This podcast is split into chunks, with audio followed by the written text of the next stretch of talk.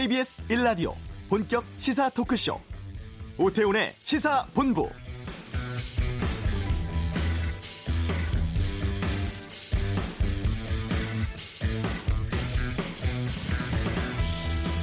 올해 들어 단 한 차례 본회의도 열지 못하고 공방과 공전만 거듭해온 국회가 어제 홍영표 민주당 원내대표의 대표 연설을 시작으로 다시 시동을 걸었습니다.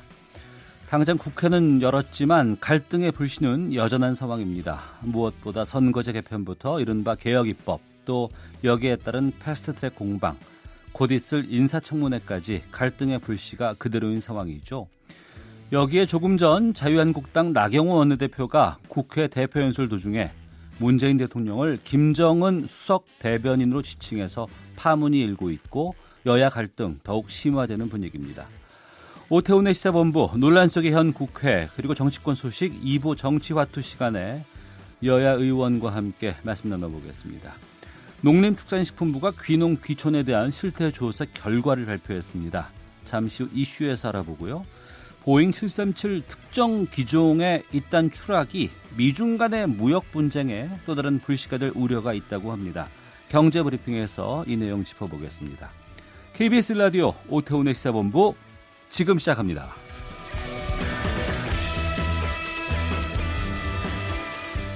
네, 이 시각 가장 핫하고 중요한 뉴스 박찬형 기자의 방금 뉴스 시간입니다. KBS 보도국 박찬형 기자와 함께합니다. 어서 오십시오. 네, 안녕하세요. 어떤 뉴스가 지금 주목받고 있습니까? 네, 방금 전에도 말씀하셨던데 오늘 오전에 그 나경원 자유한국당 원내대표가 그 국회 교섭단체 대표 연설 과정에서 한 발언을 놓고 언쟁이 벌어졌고 어, 난장판 수준의 국회 모습이 또 연출이 됐습니다. 네. 아, 나경원 자유한국당 원내대표가 이런 발언을 했습니다. 대한민국 대통령이 김정은 수석 대변인이라는 낯뜨거운 이야기를 듣지 않게 해달라라는 발언이 바로 어, 문제의 그 촉발이 되는 그런 발언이었는데요. 어, 비핵화 문제를 말하면서 네. 북한에 대해서 밑도 끝도 없는 옹호와 대변이 이제는 부끄럽다. 더 이상 대한민국 대통령이 김정은 수석 대변인이라는 낯뜨거운 이야기를 듣지 않도록 해달라라고 말하자 아, 집권 여당인 더불어민주당 의원들이 즉각 그 사과하라면서 고성을 질렀고 네. 또 한국당 의원들도 고성으로 맞섰습니다. 아, 여야가 그 고소홍과 사태질로 계속 그 이어지자 홍영표 민주당 원내대표가 단상으로 올라가서 국회의장에게 항의를 했고요. 또 정양석 한국당 원내수석 부대표가 홍 원내대표를 막아섰고 또 이철희 민주당 원내대표 원내 수석 부대표 권한 대행도 소리를 지르면서 대응했습니다. 여야 그 충돌이 이어지면서 나 원내대표의 교섭단체 연설이 이어지질 못했고 네. 한 25분간 이 발언이 안 되자 아, 문희상 의장이 의원들에게 그만하라. 음. 이제 참고 들어달라 이렇게 요구하면서 다시 연설이 재개가 됐습니다. 네. 전체적인 연설 중에 좀 눈에 띄는 발언 같은 게 있었습니까? 네, 나, 나경원 원내대표는 자유한국당이 직접 굴절 없는 대북 메시지 전달을 위한 대북 특사를 파견하겠다라고 말했는데요. 어, 북한이 비핵화에 나선다면 담대하고 획기적인 대북 지원에 나서겠다고 직접 김정은 정권에 전하겠다라는 의사를 밝혔습니다.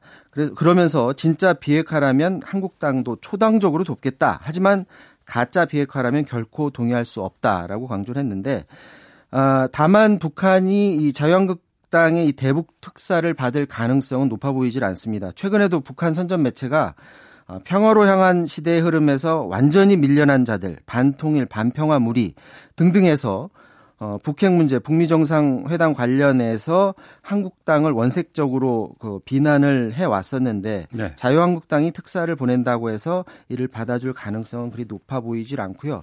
어쨌든 어, 나 원내대표의 그 대표 연설이 끝난 직후에 더불어민주당이 긴급 의원 총회를 열었습니다. 이 자리에서 나 원내대표가 이제 국가 원수에 대한 모독죄를 지은 거다라고 하면서 국회 윤리위에 회부하겠다라는 것도 검토를 해보겠다라고 했는데요.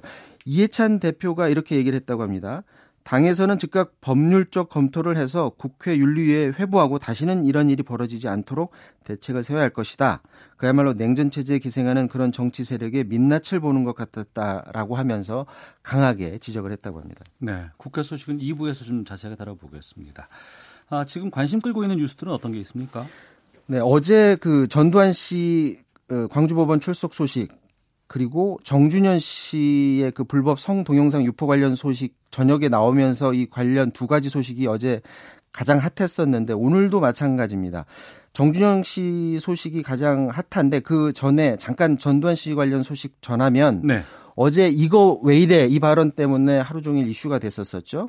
법정 어, 들어가면서 기자들이 막 앞을 가로막으면서 질문을 하니까 이거 왜 이래라는 발언을 내놨었는데 유감 표명 뭐 기대하는 사람은 많지 않았겠지만 음. 그렇다고 해서 이런 신결질적인 모습들을 네. 보면서 네. 참 어이없어하는 그런 국민들 많았을 것입니다. 어쨌든 어제 법정에서 예상했던 대로 헬기 사격은 없었다. 사자 명예훼손할 고의성도 없었다라고 주장을 했고요. 어젯밤에 12시간 만에 귀가했습니다. 다음 재판은 증거 목록 확인하는 준비 기일로 잡혔거든요. 그렇기 네. 때문에 전 씨는 출석하지 않을 것 같고요. 예. 하지만 앞으로 공판은 재판장의 허가 없이 불출, 불출석하면 안 된다. 이렇게 어. 판사가 경고를 해서 어 다음번에는 그냥 어, 안 나오거나 이런 상황을 하면 안 될 것 같습니다. 다음 재판은 다음 달 8일 오후 2시 열립니다. 네. 가수 승리의 버닝썬 관련 수사가 갈수록 범위 확대되고 있고 이게 가수 정준영 씨 쪽으로 지금 전개가 되고 있죠. 네, 그 어제 저녁에 요 소식 전해지면서 인터넷상에서도 굉장히 핫했었는데 정준영 씨의 그 성관계 동영상 불법 촬영 그리고 유포 등과 관련해서 이 소식이 전해졌고 경찰이 내사, 내사에 착수했다라는 그런 소식입니다. 경찰이 가수 승리의 해외 투자자 성접대 의혹과 관련해서 수사를 벌이고 있었는데 그 과정에서 2015년 말부터 9달 가량 카톡방에서 나눈 대화를 찾아냈는데 이 대화를 분석하다가 보니까 이 과정에서 불법 촬영 성관계 동영상이 걸려든 겁니다. 대화방에서는 정준영 씨 그리고 가수 승리 그리고 또 다른 가수 어, 최씨 이렇게 비롯해서 연예인 3명 모두 8명 이 대화방에서 대화를 나눴는데 정준영 씨는 이 카톡방에서 여성과의 성관계 장면을 몰래 촬영한 뒤에 당톡방에 있는 지인들과 해당 영상을 돌려봤던 것으로 경찰은 확인하고 있고요. 어, 경찰은 정 씨가 자신이 속한 또 다른 대화방에서도 이 불법 몰카 영상, 사진 이런 것들을 여러 차례 공유한 것으로 파악하고 있는데 에, 경찰은 어, 범죄 혐의가 있다고 의심되는 그 동영상 영상물을 한 다섯 개에서 여섯 개 정도로 지금 보고 있습니다. 네. 정준영 씨 지금 어, 방송 프로그램 때문에 미국에 가 있는데 지금 급하게 지금 한국으로 들어오고 있고요. 들어오자마자 경찰이 어, 조사를 한다고 하는데 오늘 저녁 때쯤 귀국할 것 같습니다. 정준영 씨 같은 경우에는 1박 2일 지금 나오고 있잖아요, KBS에. 네, 그래서 저 KBS가 오늘 바로 해피선데 1박 2일에 대해서 정준영 씨의 출연 중단을 결정했습니다.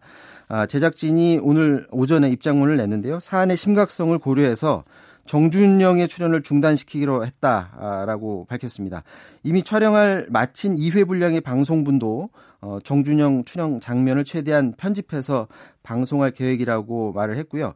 지금 정준영 씨가 그 방송하는 거는 KBS 프로그램 말고 또 TVN의 그 예능 프로그램 짠내 투어에도 방송을 하고 있고요. 네. 또 TVN의 새 예능 프로 현지에서 먹힐까 시즌 3 이 방송에도 출연 예고돼 있다고 하는데 TVN 측은 현재까지는 뭐 방송 중지 이런 결정을 내리진 않았고 지금 정준영 씨의 출연과 관련해서 입장을 정리 중인 것으로 지금 아, 전해지고 있고요.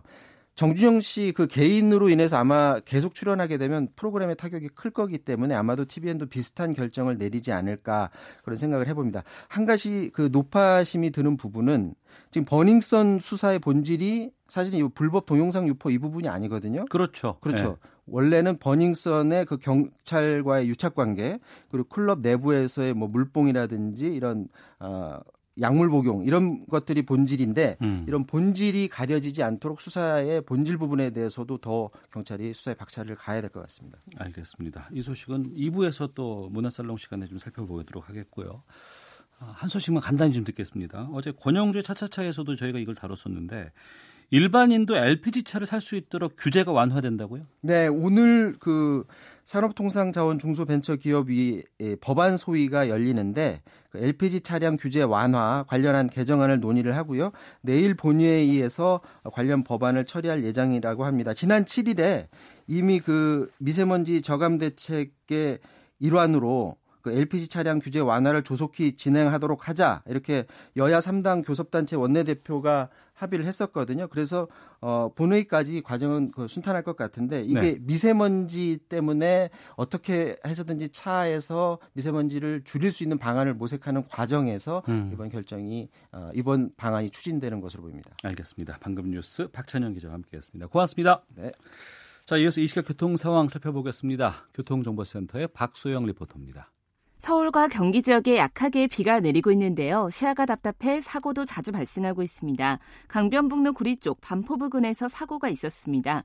1차로를 막고 처리 작업을 하고 있어서 마포부터 정체가 심한데요. 20분 정도 걸리고 있습니다. 또 올림픽대로 잠실 쪽으로는 여의도 일대에 지나기가 힘들고요. 이후로 반포에서 영동대교까지 밀립니다. 서부간선도로 안양 쪽으로 성산에서 금천까지 30분 정도 걸리고 있고요. 반대 서울 쪽으로는 금천 일대와 신정교에서 목동교까지 밀리고 있습니다. 내부순환로 성수 분기점 쪽으로 연희램프에서 정릉 사이로 정체가 되고 있고요. 고속도로에서는 돌발 상황을 잘 살피셔야겠습니다. 중부 내륙간 고속도로 창원 쪽으로 감곡에서 충주 사이 2차로에서 작업을 하고 있어서 여주부터 밀리고 있고요. 동해 고속도로 속초 쪽으로는 속초 진출 구간에서 화물차가 옆으로 넘어지는 사고가 발생해 1차로가 막혀 있습니다. 차로 변경에 주의하셔야겠습니다. KBS 교통정보센터였습니다.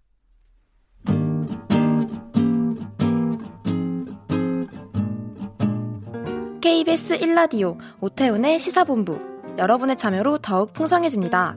방송에 참여하고 싶으신 분은 문자 9730번으로 의견 보내주세요. 애플리케이션 콩과 마이케이는 무료입니다. 많은 참여 부탁드려요.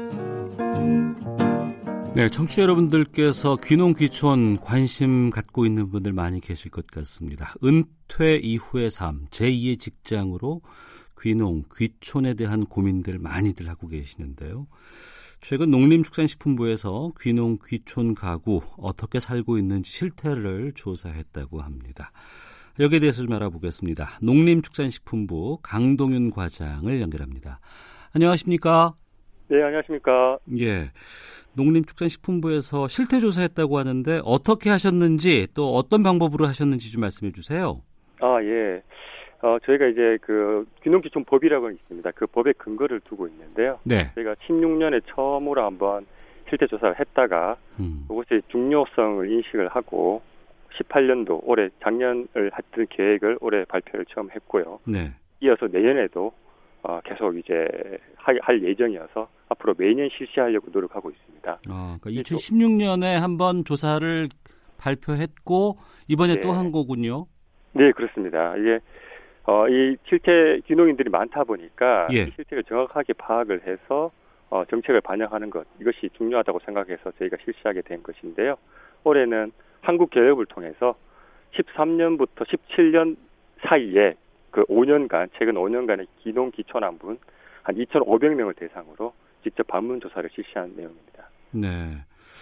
평균적으로 1년에 몇 가구 정도가 귀농 귀촌을 합니까? 아, 작년 한 해 같은 경우에는 한 12,600가구 정도가 귀농을 했고요. 예. 귀촌한 가구는 한 33만 4천 가구 정도 되는데 한 최근 5년간에는 연평균 한 32만 가구, 어, 평균적으로 보면 귀농은 한 12,000 가구, 귀촌은 한 30만 8천 가구 정도가 지금 귀농 귀촌하고 계십니다. 귀농하면은 직장을 농촌에서 아니면 이런 쪽에서 선택하는 것이고 네. 귀촌은 그러니까 거주지를 그 농촌 쪽에다가 선택하는 이러한 차이가 있는 거 아니겠습니까? 네, 맞습니다. 어. 농촌에서의 생활을 지금 하시는 분, 그러니까 읍면 지역으로 이동하시는 분을 저희가 귀촌으로 보고 있습니다. 예. 그 많은 분들께서 귀농 귀촌을 선택하는 이유는 지금 무엇입니까, 주로? 아, 주로 대부분이 자연 환경이라든지 정서적인 이유 아니면 가족들과 가까이 살기 위해서 가신다는 어, 분들이 대부분이고요. 다만 좀 청년 어, 귀농인들 같은 경우에는 농업의 비전과 발전 가능성 내지는 가업 승계 등 직업적인 어, 측면이 매우 크고 중장년층 같은 경우에는 어, 자연 환경이 좋아서 그리고 본인과 가족의 건강 등의 어떤 목적이 좀 더 큰 것으로 나타났습니다. 어, 조사해 보시니까 대부분 만족하고 계시던가요? 어, 예, 대부분 한 10가구 중 6가구가 정도가 만족하는 것으로 나타났는데요. 네. 불만족하시는 분들은 뭐 한 7%, 기농 같은 경우는 한 7%, 기촌 같은 경우에는 3% 정도밖에 안 되어서 어. 전반적으로는 매우 만족하시는 거고 보통 하시는 분들도 뭐 한 20, 30% 정도 있는 것으로 그렇게 저희가 조사되었습니다. 예. 예전에는 그냥 공기 좋으니까 한번 가보자라고 가셨 던 분들도 꽤 계셨지만 요즘은 체계적으로 준비하고 들어가시는 분들이 많다고 들었습니다. 네, 맞습니다. 저희가 이번에 조사를 해보니까 평균적으로 27.5개월 정도가 이제 걸리는 것으로 귀농 준비에는 나타났는데요. 예. 어, 저희가 이제 귀농하기 전에는 충분한 교육도 받고 그 다음에 귀농하고자 하는 지역의 문화적인 여건 이런 것들을 다 조사를 해보고 가시는 것이 어. 어, 좋다고 말씀드리고 있고 예. 상당 부분의 귀농 귀촌하시는 분들도 그에 따라서 상당한 준비를 거쳐서 어, 들어오는 것으로 어, 조사되었습니다. 평균적으로 27.5개월이면 2년 이상은 준비를 하고 떠나셔야 실패가 없겠군요. 네, 맞습니다. 그- 그렇게 하지 않고 들어오시는 분들이 요즘에는 그렇게 많지는 않은 것으로 보여지는데요. 어. 그러니까 그런 어떤 교육을 받고 들어오신 분들이 이 기농을 하신 경우에 네. 좀더 초기에 소득이 또 높은 경향도 있고 나중에 시간이 지나더라도 더 높은 소득을 얻는 것으로 이번에 조사된 사항도 있습니다. 네. 그럼 귀농 귀촌을 위한 교육, 준비 같은 것들은 나라에서 다 해주죠. 아, 그 그렇지는 않고요. 예. 저희가 이제 국가에서 직접적으로 해주는 어떤 기농기촌 센터를 통해서 해주는 아, 지원해주는 사업도 있고 네. 지자체에서 실시해주는 교육들도 상당수 있, 있기 때문에 음. 저희 홈페이지에 오셔가지고 그것들을 확인해 주시면 네. 큰 도움이 될 것 같습니다. 예. 어, 농촌이 이제 뭐 인심이 좋다라는 얘기 참 많이 했었습니다. 네네. 근데 최근에 귀농 귀촌 관련 기사의 댓글들을 보면 네. 농촌 인심, 인심이 예전만 같지 못합니다라는 얘기들 참 많이 올라와 있는 거 봤거든요. 예, 예. 실제로 텃세 때문에 농촌 적응에 실패했다는 분들도 꽤 계시는 것 같은데 시 어떻습니까? 아, 일단 작년 같은 경우 70대 기농인의 총기 사건 때문에 그 굉장히 사회 문제가 되긴 했었었는데요. 예. 이번에 조사를 해보면 대부분의 경우는 아직까지 기존 주민들과의 관계가 좋다 이렇게 이제 평가하고 있고요. 예. 그렇기 때문에 아직 농촌의 인심은 아직 남아 있다 이렇게 보시면 될 것 같고요. 한 어, 그렇지만 아직까지 그 기농 기촌인들과의 어떤 관계가 조금 일부가 아, 낮은 것으로 나타나는 경우가 있기 때문에 네. 그런 것들을 저희가 이제 그 완화시켜 드리기 위해서 정부 차원에서 기농 교육 내지는 농업인들 자체에게도 어, 귀농 귀촌인이 들어오면 자기 농업 농촌에 도움이 된다는 교육을 실시하기 위해서 저희가 지금 노력 올해부터 어, 적극적으로 노력해 나갈 계획입니다. 네.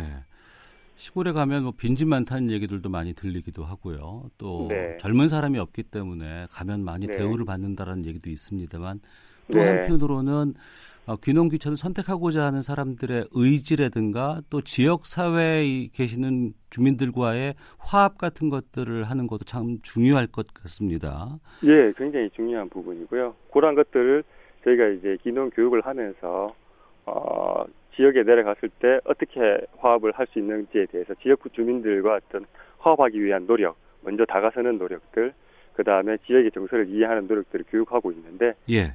어, 그런 것들을 통해서 많이 되고 있지만 아마도 그 해당 지역에서도 귀농인들에 대한 중요성들을 좀 더 인식하는 노력들도 좀 필요할 것 같습니다. 정말 실제로 농촌에 가면 지역사회 적응을 위해서 좀 해야 할 일들이 많이 있습니까?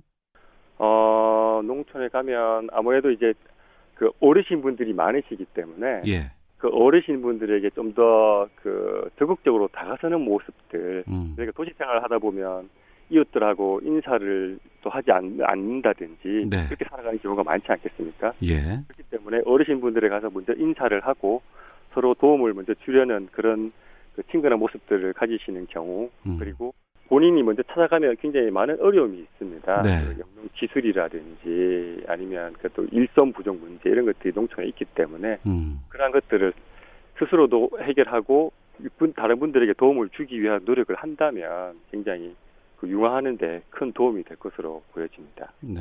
도시에서 살 때 생활 패턴 그대로 농촌까지 가져가겠다고 하면은 쉽지 않은 생활이 되지 않을까. 맞습니다. 예, 예. 알겠습니다. 네. 자, 이번에 어, 농림축산식품부에서 발표한 귀농귀촌 조사와 관련해서 강동윤 과장과 함께 말씀 나누고 있는데요. 아무래도 경제적인 측면이 가장 중요할 것 같습니다. 예, 예. 도시에 비해서 농촌의 평균적인 가구 소득이 좀 낮은 것은 사실인데 네, 맞습니다. 이번 조사에서 귀농 귀촌 가구의 평균 소득 수준은 어떻게 나왔어요? 어, 평균 소득 수준 5년 차가 되면 이제 농촌의 어떤 평균적인 소득 수준 내지는 그보다 좀 더 높게 어, 나타나는 것으로 나타났습니다. 그래서 어, 5년 차 기농 가구의 평균 소득은 한 3,890만 원 정도, 네. 시촌 가구는 한 3,900만 원 정도로 나타났는데요. 이는 농가 평균 소득의 3,824만 원에 조금 넘어서는 것으로 그렇게 어. 조사되었습니다. 예. 근데 조사 결과를 제가 봤더니 절반 정도 되시는 분들은 투잡 뛰고 있다고 하네요.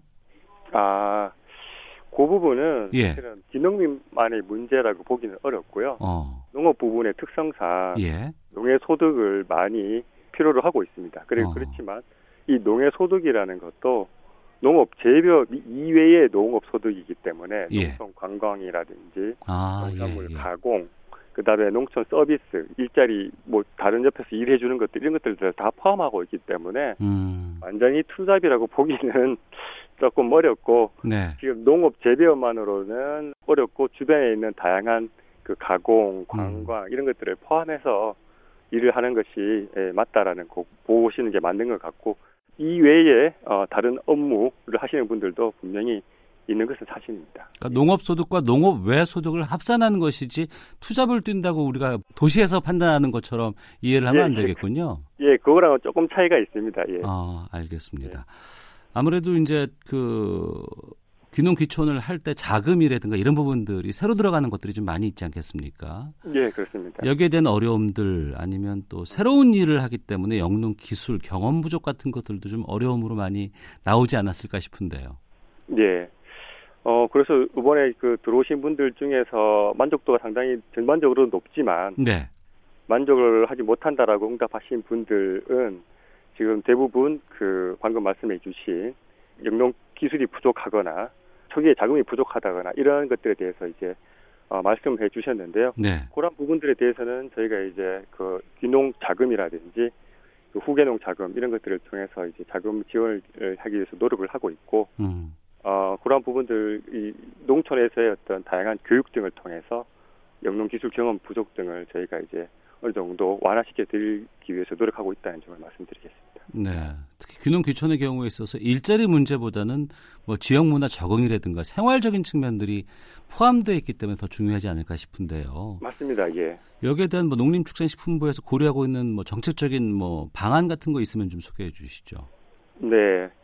아무래도 그 지역 문화 적응을이나 소득 감소 이런 것들을 대응하기 위해서 저희가 주로 교육에 집중하고 있습니다. 예. 하시기 전에도 어, 기농기촌 자금을 저희가 이제 어, 지원해 주시는 경우가 있는데 이 경우에는 꼭 농업 기농 교육을 어, 100시간 이상 이수하도록 되어 있습니다.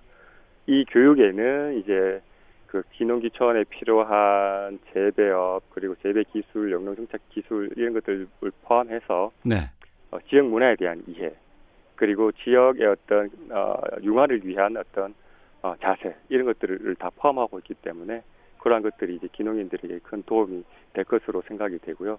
그리고 당장 그 기촌 기농 기촌을 하고 난 이후에도 네. 저희가 이제 그 현장 어, 선도농가 실습 교육이라든지 기촌인에 대해서는 농산업 창업 교육 이런 것들을 실시하고 있기 때문에 어떤 소득 감소의 부분에 대해서도 저희가 어, 보완하고 있다는 말씀을 드리고 싶고 특별히 올해는 이 찾아가는 융화 교육이라고 해서 어, 농업 농촌의 마을 회관에 농업 부- 농촌에 계신 그 분들과 기농인들이 화합할 수 있는 네. 그런 교육들을 어, 올해 특별히 더 추진할 예정입니다. 음, 마음은 갖고 있지만 선뜻 결정 못 하시는 분들도 계실 것 같아요. 이분들을 네. 위해서 귀농 귀촌 하고자 하는 분들에게 이것만큼은 꼭 명심하고 준비하는 게 좋겠습니다라는 당부 말씀 해주신다면은요.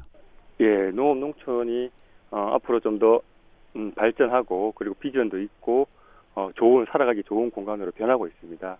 어, 그렇지만 어, 철저한 준비 없이는 어, 새로운 일을 도전하는 데는 어, 다들 어려움이 있을 것이기 때문에 어, 기농에는 가고자 하는 곳에 대한 어, 지역적인 정보, 그다음에 그 거기 계신 분들에 대한 지역의 정서, 그리고 그게 주된 주장목 이런 것들을 철저하게 준비하셔가지고 어, 농업 농촌으로 들어오 많은 분들이 들어오셨으면 좋겠습니다. 네.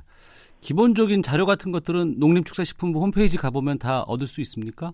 아, 저희 홈페이지보다는요. 예. 그 우리 포털에 가시면 예. 기농기천 센터라고 이렇게 입력을 하시면 바로 네. 기농기천 종합센터라는 아. 홈페이지가 나오니까 그 페이지를 이용해 주시면 어, 더욱 편리할 것 같습니다. 예, 알겠습니다. 농림축산식품부 강동윤 과장과 함께했습니다. 말씀 고맙습니다. 예, 감사합니다. 뉴스입니다. 통일부가 올해 개성공단 금강산 관광 재개에 대비해 대북 제재 틀 내에서 준비하고 이산가족 면회소 복구와 상봉 다각화를 추진하겠다고 밝혔습니다. 키 리졸브 연습을 대체한 새 한미 연합 훈련인 19 다시 1 동맹 연습이 오늘 종료됩니다. 오늘부터 희귀 난치 질환자는 의약품으로 허가받은 대마 성분 의약품을 치료 목적으로 살 수 있습니다. 장애인 활동 지원급여 신청 자격이 중증 장애인에서 모든 등록 장애인으로 확대됩니다. 스탠더드 앤 푸어스 글로벌 플래츠는 지난해 미국산 원유를 가장 많이 수입한 국가는 인접한 캐나다였고 2위는 한국이었다고 밝혔습니다. 지금까지 라디오 정보센터 조진주였습니다.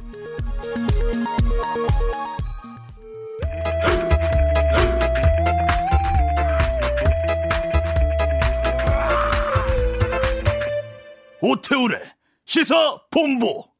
한 주간의 경제 이슈를 알기 쉽고 재미나게 풀어보는 시간 시사본부 경제 브리핑 시작하겠습니다. 참 좋은 경제연구소 이인철 소장 나오셨습니다. 어서 오세요. 네, 안녕하세요. 예. 미국 보잉이라는 항공기 만드는 회사가 제작을 한 기종이 결함 때문에 이제 이게 불안이 커지고 있고 추락 사고가 최근에 잇따랐는데 어, 보잉 737 맥스라는 기종이네요. 이게 결함인지 아닌지 아직 모릅니다. 아직 몰라요? 네, 트럼프 어. 대통령이 이 방송 듣고 있으면 화낼 거예요. 아, 저 혼나는 거예요. 네. 어. 보잉 하면 사실은 미국의 자신감입니다. 네.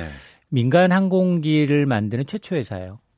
그러다 보니까 트럼프 대통령이 대통령 자격으로 직접 이 세일즈에 나서는 인간이 만든 이 제조업 제품 가운데 가장 비쌉니다. 네. 한 대에 1억 달러가 넘어요. 1억 달러. 예, 그러니까 우리나라 돈으로 하면 1,100억 원이 넘어요. 한 예. 대, 한 대. 예. 그런데 이런 미국의 자신감 보잉사가 최신 이 기종의 이상이 생긴 모양새인데요. 원인은 아직 밝혀지진 않았지만 네. 어, 지난 10일에 157명이 탑승한 이 에티오피아 항공 여객기 추락 사고가 있었고요. 예. 또 5개월 전입니다. 지난해 10월에 어, 인도네시아의 라이온 에어라는 에어, 에어 여객기에 무려 189명이 탑승을 했는데 모두 똑같이 추락을 했어요. 어. 근데 공통점이 뭐냐? 보잉사가 만든 737 맥스 8이라는 기종이었다는 겁니다. 예. 자, 이 정도면 이게 무서워서 타겠어요, 비행기? 그러니까요. 예. 그렇죠. 그러다 보니까 에티오피아, 인도네시아, 중국까지 음. 해당 기종에 대해서 즉시 운행 중단에 들어갔습니다. 네. 어, 보잉 737 이 최신 이 여객기로 알려지고 있는데 이 맥스 기종은 7, 7호기, 8, 9, 10 네 종류가 있다고 해요. 네. 이 가운데 이 8 시리즈는 2017년에 도입이 돼서 현재까지 가장 잘 팔리는 기종이라고 합니다. 어. 특히나 이제 다른 소형 여객기와 비교해 보면 네. 연료 효율이 10% 이상 높대요. 그러니까 음. 똑같은 기름을 싣고도 더 멀리 날아갈 수 있는 거죠. 네. 그러다 보니까 이 운항 거리가 기름 한 번 싣고 지구 반지름까지 갈 수 있대요. 아, 그래서. 예, 그래서 이제 베스트셀러로 주목을 받고 있는데 이게 오래된 기종이 아니고 최신, 최신 기종이에요. 거군요. 2017년이니까 굉장히 최신 기종입니다. 예, 예. 그러면서 전 세계에서 이 동일 기종이 지금 얼마나 팔렸냐면 354대가 지금 운항 중에 있다는 겁니다. 어. 그러다 보니까 사실 이런 사고가 나게 되면 대부분은 이제 사고 원인을 추정하기 위해서 여객기 블랙박스 같은 걸 회수하잖아요. 그렇죠. 그러니까 에티오피아, 그다음에 인도네시아, 마찬가지 중국도 마찬가지로 해당 블랙박스가 과연 여객기 추락 원인을 밝혀줄 결정적 단서가 될지 지금 음. 조사를 하고 있다고 합니다. 네. 우리나라에도 이 기종이 있어요, 지금? 있어요. 두 대가 들어와서 지금 운행 중에 있고요. 네. 그리고 우리가 한 70종 정도를 추가로 도입하기로 계약이 돼 있네요, 보니까. 70대? 네. 어. 이게 이스타 항공이 지난해 11월 이후에 국내에서 처음으로 두 대를 도입해서 현재는 일본과 태국 노선에 투입 중에 있습니다. 예. 그리고 오는 6월부터 이스타 항공은 이 항공기 추가로 4대를 더 추가로 구매를 하고요. 대한항공도 올해 6대 도입을 시작으로 해서 2025년까지 이 항공기 30대 도입하고 옵션으로 20대 더 추가합니다. 네. 그러니까 대한항공만 56대예요. 음. 여기다 제주항공도 이제 항공기 40대를 도입하고요. 예. 옵션으로 10대 더 추가합니다. 이게 50개예요. 예. 그러다 보니까 어, 우리나라에만 70개가 넘게 들어올 예정에 있는 거예요. 어. 자, 그러면 지금 뭐 국토부는 난리 났습니다. 당장 현재 운행 중에 있는데 근거리 동남아 노선이라고는 하지만 불안하잖아요. 예, 예. 그래서 이스탄공에 대한 긴급 점검에 나섰고요. 그래서 미국도 해당 기종에 대한 안전 조사에 들어갔기 때문에 안전 기준에 어긋나는 문제가 확인이 되면 음. 즉각 운행 중단을 아, 선포를 하고 추가 도입을 연기하거나 취소할 수도 있다라고 밝히고 있습니다. 네.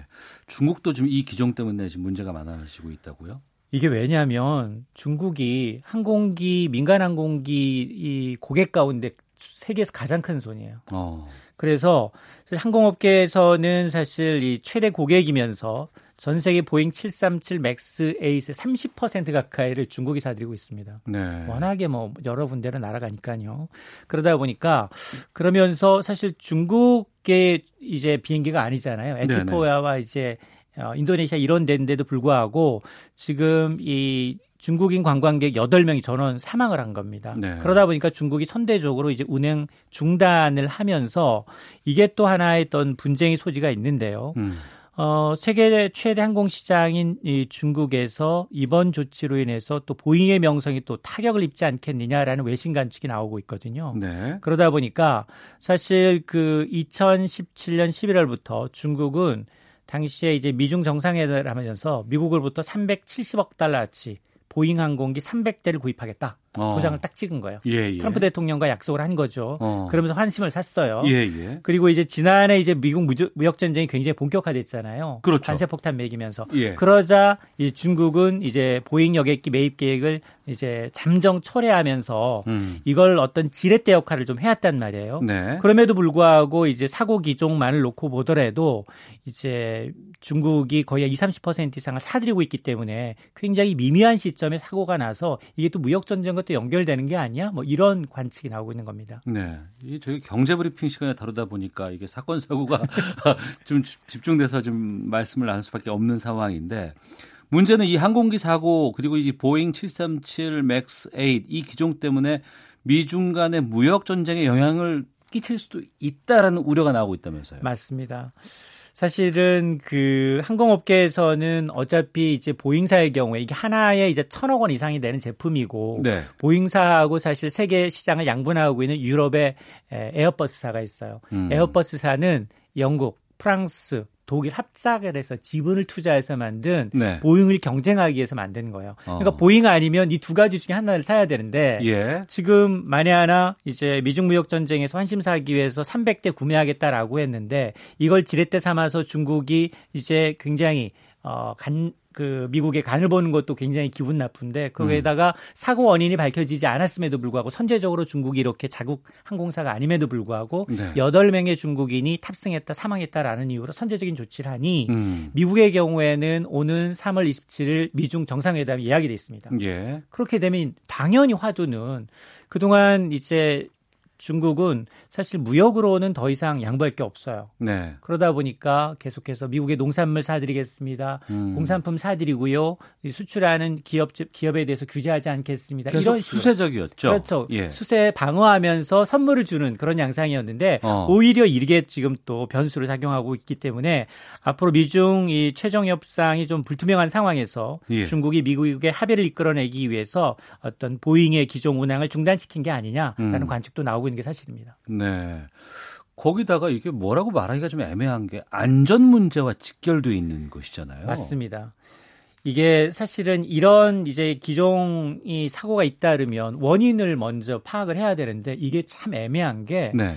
이게 예를 들어서 이제 삼성전자의 갤럭시 발화 사고다, 배터리 발화 사고라라고 하면 이거는 뭐 큰 흠집은 가지만 음. 회사에 직격적으로 굉장히 타격을 줄 만큼은 아니에요. 근데 이건 매출에 타격이 굉장히 큽니다. 어. 이건 이 에어 특히나 이제 보잉사 매출의 거의 3분, 30% 이상을 이 신기종이 차지하고 있거든요. 네. 그러다 보니까 지금 원인은 밝혀지지 않았지만 외신의 경우에는 앞서서 앵커님이 지적하셨던 것처럼 이게 자체 결함 아니냐. 음. 그리고 추가 가능성 있는지 한번 짚어봐야 되는 게 아니냐라는 얘기가 계속 나오고 있거든요. 네. 그러다 보니까 지금 그 미 CNN과 같은 이제 이 방송의 경우에는 항공 전문가를 인용해서 아니 최신 기종이 반년도 채 안 돼서 두 차례나 사고가 났고 또 이게 이륙하자마자 사고 난 게 6분에서 13분 사이예요. 아, 그리고 그래요? 한 명도 살아남은 사람이 없이 다 전부 다 이제 사망 사고에 이르렀다라는 점을 들어서 어. 아, 이거는 제작사인 엔진 용량을 키우기 위해서 업그레이드하는 과정에서 결함 개, 개, 어, 좀 어, 결함이 있는 게 아니냐라는 음. 이제 관측을 내놓고 있는데 그러나 보잉사도 그렇고요. 그리고 네. 미 항공우주국도 그렇고요. 이걸 지금 하고 있는 국가교통안전위원회는 부인하고 있습니다. 아직까지 사고 원인이 정확하게 자체 결함인지는 알려지지 않았다. 지금까지는 안정적이다. 이런 얘기를 하고 있어요. 네.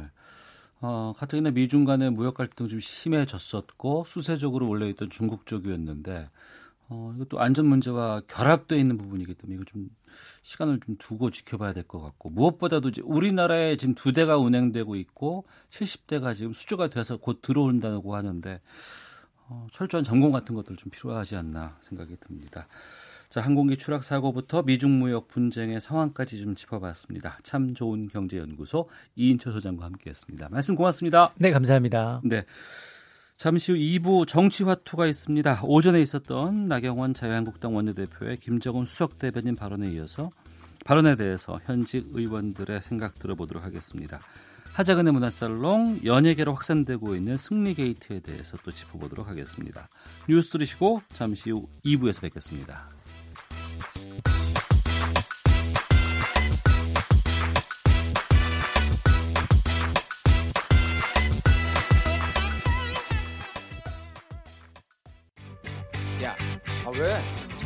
시간에 뭐하냐? 자야지. 야, 그러지 말고 이거 한번 들어봐. 아, 뭔데?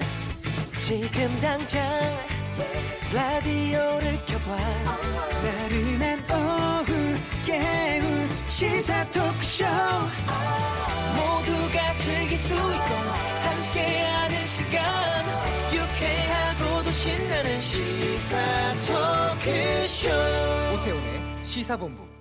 네, 시사본부 2부 시작하겠습니다. 저희 시사본부는 청취자 여러분들의 참여 기다리고 있습니다. 샵 9730번으로 여러분들의 의견 보내주시면 어, 방송 도중에 반영해서 소개해드리겠습니다. 짧은 문자 50원, 긴 문자 100원의 정보 이용료 있고 어플리케이션 콩은 무료로 이용하실 수 있습니다. 매주 화요일 현안 둘러싼 여야 국회의원들의 가감없는 설전 정치화투가 있습니다. 오늘도 더불어민주당의 김성환 의원 자리하셨습니다. 어서 오십시오. 네, 안녕하세요. 노원구 상계동 출신 김성환입니다. 예. 그리고 바른미래당의 최이배 의원 자리하셨습니다. 예, 안녕하세요. 최이배입니다. 예. 두 분 국회 갔다가 지금 오신 거죠? 네. 예. 본회의 들어갔다 왔습니다. 조금 전에 어, 나경원 자유한국당 원내대표가 취임 후 첫 교섭단체 대표 연설에 나섰습니다. 문재인 정부를 향해서 날선 비난을 쏟아냈는데요. 일부 발언으로 항의가 있었고 한때 연설 중단되는 일도 발생을 했습니다. 문제가 된 발언이 어, 문재인 대통령을 향해서 김정은의 수석 대변인을 그만두라는 발언이었는데 김성환 의원님 말씀해 주시죠. 네, 그 연설이 시작되기 전에 원고 12페이지에 그 말이 있더라고요. 깜짝 놀랐습니다. 미리 대표가 되죠. 네, 네. 네. 어떻게 정치라는 게 말로 하긴 합니다만 정치도 다 도의가 있고 금도가 있거든요. 음. 대통령을 향해서 그런 말을 할 수 있는지 어, 상상조차 안 되는데 결국 어, 이제 사달이 났죠. 어, 저희 당으로서는 어, 있을 수 없는 발언이다. 이게 면책 특권이 있긴 하지만 국가원수 모독죄에 해당되는 정도의 아주 어, 옳지 않은 발언이죠. 네. 그래서 저희 당 차원에서 이 부분에 대해서 뭐 국회 윤리 회부라든가 이런 법적 검토를 하고 있는 중입니다. 예. 최이배 의원께서는 어떻게 들으셨습니까? 예, 말씀하신 것처럼 이게 시- 뭐 품격이 있어야 되는데 그런 부분에 대해서 좀 음, 굉장히 아쉽고요. 근데 저는 그 말이 나오자마자 민주당 의원님들이 이제 고성을 치면서 네. 어, 뭐 사과하라고 하고 그러면서 결국은 이제 한국당 의원님들도 같이 또 소리 지르고 그래서 한뭐 20여 분 정도였던 것 같아요. 어, 근데 저는 그 상황을 보면서 이거야말로 진짜 그 두 당이 서로 미워하면서 서로 공생할 수 있는 그런 현상이다라는 생각을 했어요. 그러니까 결국은 그것을 어 문희상 의장님이 좀 참고 들어라라고 네. 했지만 뭐 의장님 말도 안 듣고 민주당 의원님들 계속 소리 지르는 걸 보면서 아 결국은 서로 저렇게 어 싸우는 모습을 통해서 결국은 자신의 지지층을 결집시키고 음. 또 어떻게 보면은 제가 보기에는 뭐 진짜 지나치게 얘기한다면 충성 경쟁처럼 보일 정도의 네. 그런 모습을 보이면서 어 이렇게 싸우는 정치에 어떻게 보면은 두 당은 서로 음. 어 한쪽이 없으면 안 되겠구나라는 네. 생각이 들면서 솔직히 자리를 진짜 박차고 나오고 싶은 생각이 굴뚝 같았지만 예. 어 끝까지 참고 듣고 왔습니다. 어, 미워하면서 공생할 수 있다라는 표현을 쓰셨네요. 그렇죠. 적이 없으면 뭐 결국은 어, 싸울 수가 없잖아요. 음. 어, 결국 싸우기 위한 적을 계속 만들어야 되고 네. 그러면서 결국은 어, 서로의 존재감을 부각시키고 음. 이게 결국은 국민들의 분열과 어, 어떻게 보면은 정치의 양극단 정치를 계속 만들어내는 것 아닌가라는 오늘의 또 다른 현장이었다. 그런 어, 굉장히 안타까운 마음, 마음이 많이 들었습니다. 예. 어, 의원이 그 자리에 있으면서도 나오고 싶을 정도였고 또 일반 국민들께서는 이제 방송. 화면으로 예. 보시면서 이제 그 모습을 다 봤습니다. 예. 어, 그 부분도 이제 그 국민들께서 이제 판단하시겠죠. 어, 판단하실 것 같은데 여기에 대해서 김성환 의원께서 네, 최유배 의원님의 안타까움하고는 저희가 좀 다른 면에서 자유한국당 나경원 원내대표에게 안타까움을 표하는데요. 네. 특히 자유한국당은 아직도 빨간 색깔의 안경을 끼고 다니는 것 같아요. 음. 그 안경색이 빨가니까 세상이 온통 빨갛게 보이는 거죠. 네. 저희가 70년간 어, 전쟁을 치른 이후에 어, 대결과 분단의 시대를 살았는데 최근 들어서 급속하게 소위 평화 의 새로운 한반도 시대가 눈앞에 있잖아요. 예. 이 이렇게 세상이 바뀌는 게 자유한국당 입장에서는 두려운가 봅니다. 음. 그러니까 대통령을 어, 김정은의 무슨 수석 대변이란 이런 표현들을 하지 않나. 예전에는 어, 답례로 보낸 귤박스 안에 귤만 들었겠냐라고 하질 않나. 어, 뭐, 북에만 신경 쓰고 경제를 안 돌본다고 하지 않나. 이런 과거의 소위 냉전적 사고와 생각, 발언, 이런 게 계속되는 것 자체가 네. 저희 당으로서 매우 안타깝다. 어. 고 생각을 합니다. 예.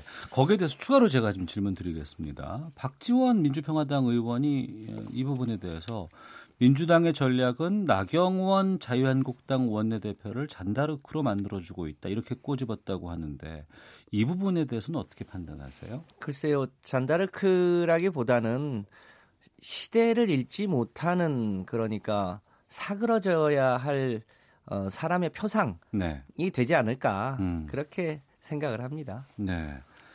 저는 이제 이 부분에 대해서 물론 나경원 대표가 얘기하는 부분 중에 그 과도한 부분이 있어요. 뭐 음. 그러니까 아까 말씀하신 뭐 대- 김정은의 수석 대변인이다라고 네. 그 대통령을 그렇게 폄하했는데 그러니까 이게 외신에 나왔던 예전에 그 표현이었거든요. 음. 근데 이제 이런 것들을 이제 어떻게 보면은 굉장히 자극할 거라고 생각하고 또 던지는 거고 네. 거기에 당연히 또 자극 당해서 음. 어 거기 또 소리를 지르고 싸우는 모습을 보여주고 예. 저는 오늘 승자는 솔직히 나경원 대표일 거라고 봐요. 음. 왜냐면은 뭐 어떻게 보면은 야당으로서 여당의 그 지금 권력을 가지고 있는 여당이 저항해서 싸우는 모습을 네. 제대로 보여주고 그거를 그 국회에서 어떻게 보면은 어 당연히 그 나경원 대표가 배정 받은 시간 동안에 그 연설을 할 수 있게 해준 건데 막 그것까지 오히려 소리 지르고 막 방해하는 그런 모습이 음. 결국 탄압당하는 야당의 모습으로 비춰질 거거든요 국민들에게 네. 그래서 저는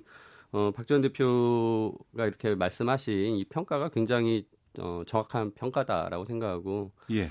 좀 뭐랄까 이런 그 현상 그러니까 물론 나경 대표의 말이 틀렸다면 그거는 얼마든지 다른 형태로 또 반박 그 반박할 수 있고 예. 그거를 또 국회의원들은 많은 기회를 가지고 있습니다. 아. 뭐 올- 이렇게 언론에 나와서 또 얘기할 수도 있고요. 국민들에게 그거를 설명하실 수 있는 기회가 있는데 그 현장에서 그렇게 소리 지르고 서로 싸우는 모습은 아까 말씀드린 대로 그러니까 서로에게 꼭 필요한 존재임을 확인시켜 주는 것이었다는 생각이 듭니다. 네. 긴급 의총 민주당에서 있었다고 들었어요? 네. 어, 거기 어떤 결론들 나왔었습니까? 네, 그, 그 언론에 알려진 대로 어, 아까도 말씀을 드렸지만 참으로 있을 수 없는 발언이고 어, 국가원수 모독죄에 해당되는 발언이라 그것에 대한 법률적 검토 어, 그리고 국회 윤리위 회부 등과 같은 우리 당이 취할 수 있는 조치는 다 취할 예정입니다. 네. 이해찬 대표께서도 얘기를 했습니다만 한여름에 얼음을 들고 있는 것과 같다라고 음. 표현을 했거든요. 네.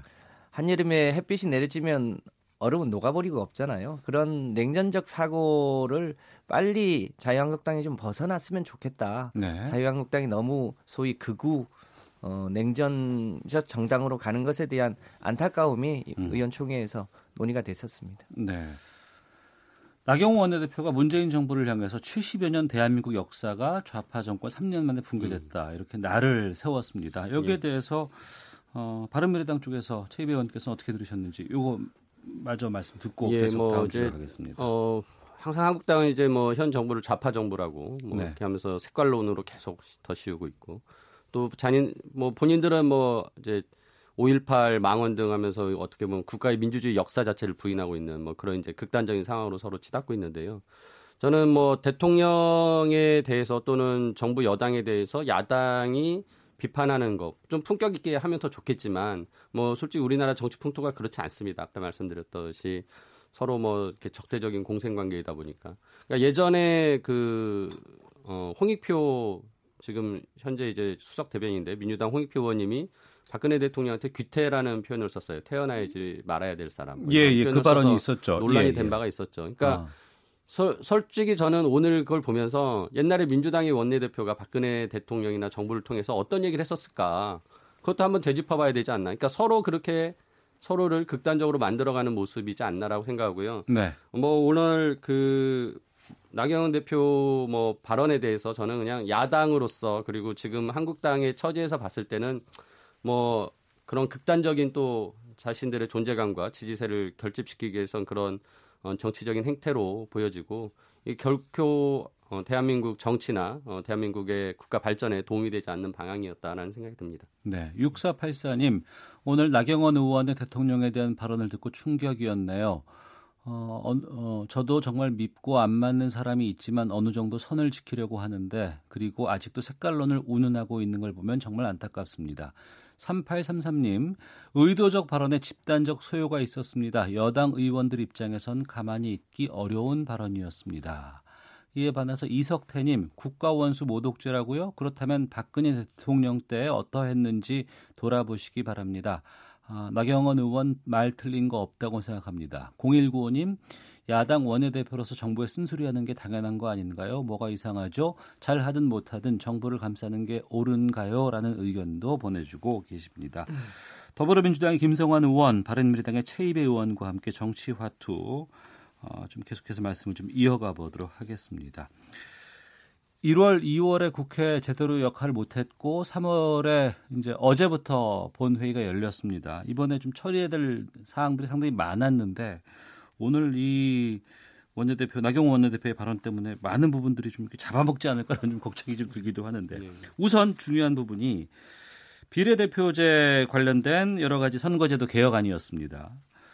자유한국당의 현행 300석인 국회의원 정수를 270석으로 줄이고 비례대표는 없앤다. 이런 내용의 선거제도 개편안을 3월 10일에 발표를 했습니다. 여기에 대해서 어, 각 당의 입장 궁금한데요. 먼저 김성환 의원께서 자유한국당의 선거제도 개편안에 대해서 어떻게 보시는지요? 네, 저희 당은 처음에 어, 지역구 의석과 비례대표 의석을 200대 100으로 당론을 정했다가 야 상당하고 협의하면서 225대 75로 네. 그렇게 수정을 했는데 그 과정에서 자유한국당이 계속 안을 안 내다가 이제 어, 비례대표를 폐지하고 지역구 의석을 줄이는 안을 발표를 했잖아요. 네. 이거는 한마디로 어, 일종의 선거제도를 개혁하겠다는 게 아니라 선거제 개혁안에 찬물을 끼얹거나 회방안을 냈다는 게 일반적인 평가입니다. 특히 비례대표제를 폐지하겠다고 하는 것은 그 헌법과 다른 위헌적 상황이거든요. 네. 그러니까 그런 안을 내는 것 자체가 매우 뭐랄까요 궁여지책으로 음. 내놓은 거 아니냐. 그야말로 국민들이 어, 국회 연수를 늘리는 것을 대체로 반대하는 여론이 많으니까 네. 의석수를 줄이고 또 어, 위헌적 발상도 자유롭게 하는 그런 안을 내는 자유한국당의 모습을 보면서 참으로 안타깝다는 음. 생각을 하게 됐습니다. 네. 최 의원께서는요? 그러니까 시, 지난 12월 10일 날 이제 그 5당 원내대표들이 합의를 했죠. 지난해. 예, 예, 지난해. 그래서 이제 연동형 비례대표제를 도입을 위한 논의를 한다라고 했고요. 그러니까 이미 연동형 비례대표제 도입에 대해서 동의한 바가 있었습니다. 근데 뭐 언제 그런 말 했냐는 듯이 그냥 말을 먹은 거죠. 음. 어, 그러면서 결국은 유연적인 요소를 가지고 있는 어, 그런 언사를 계속하고 있어요. 그러니까 오늘 또 그 나경원 대표 연설에 보면 그 의원 정수 300석을 넘지 말라는 헌법 정신이 있다라면서 얘기를 했는데 우리가 헌법에는 어, 국회의원의 수는 법률로 정하되 200인 이상으로 한다라고만 있습니다. 네. 그러니까 200인 이상으로 하면 되는 거예요. 근데 300인 이상을 넘지 말라는 헌법 정신이 있다라는 정말 말도 안 되는 그 가짜 뉴스를 또 여기서 만들었고요. 음. 어, 말씀하신 것처럼 또 비례대표제도 그 똑같이 헌법에 국회의원의 선거구와 비례대표제 기타 선거에 관한 사항은 법률로 정한다 해서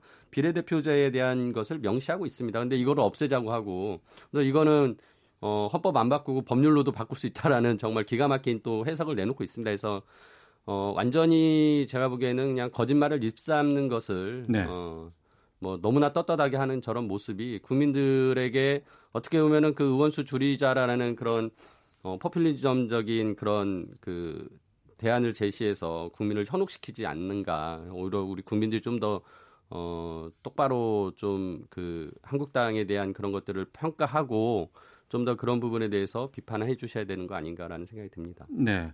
자유한국당의 선거제도 개편안 내놨고 여기에 대해서 동의가 안 되기 때문에 지금 여야 4당은 이 부분을 패스트트랙에 지금 태우겠다는 그런 입장이 합의가 됐나요?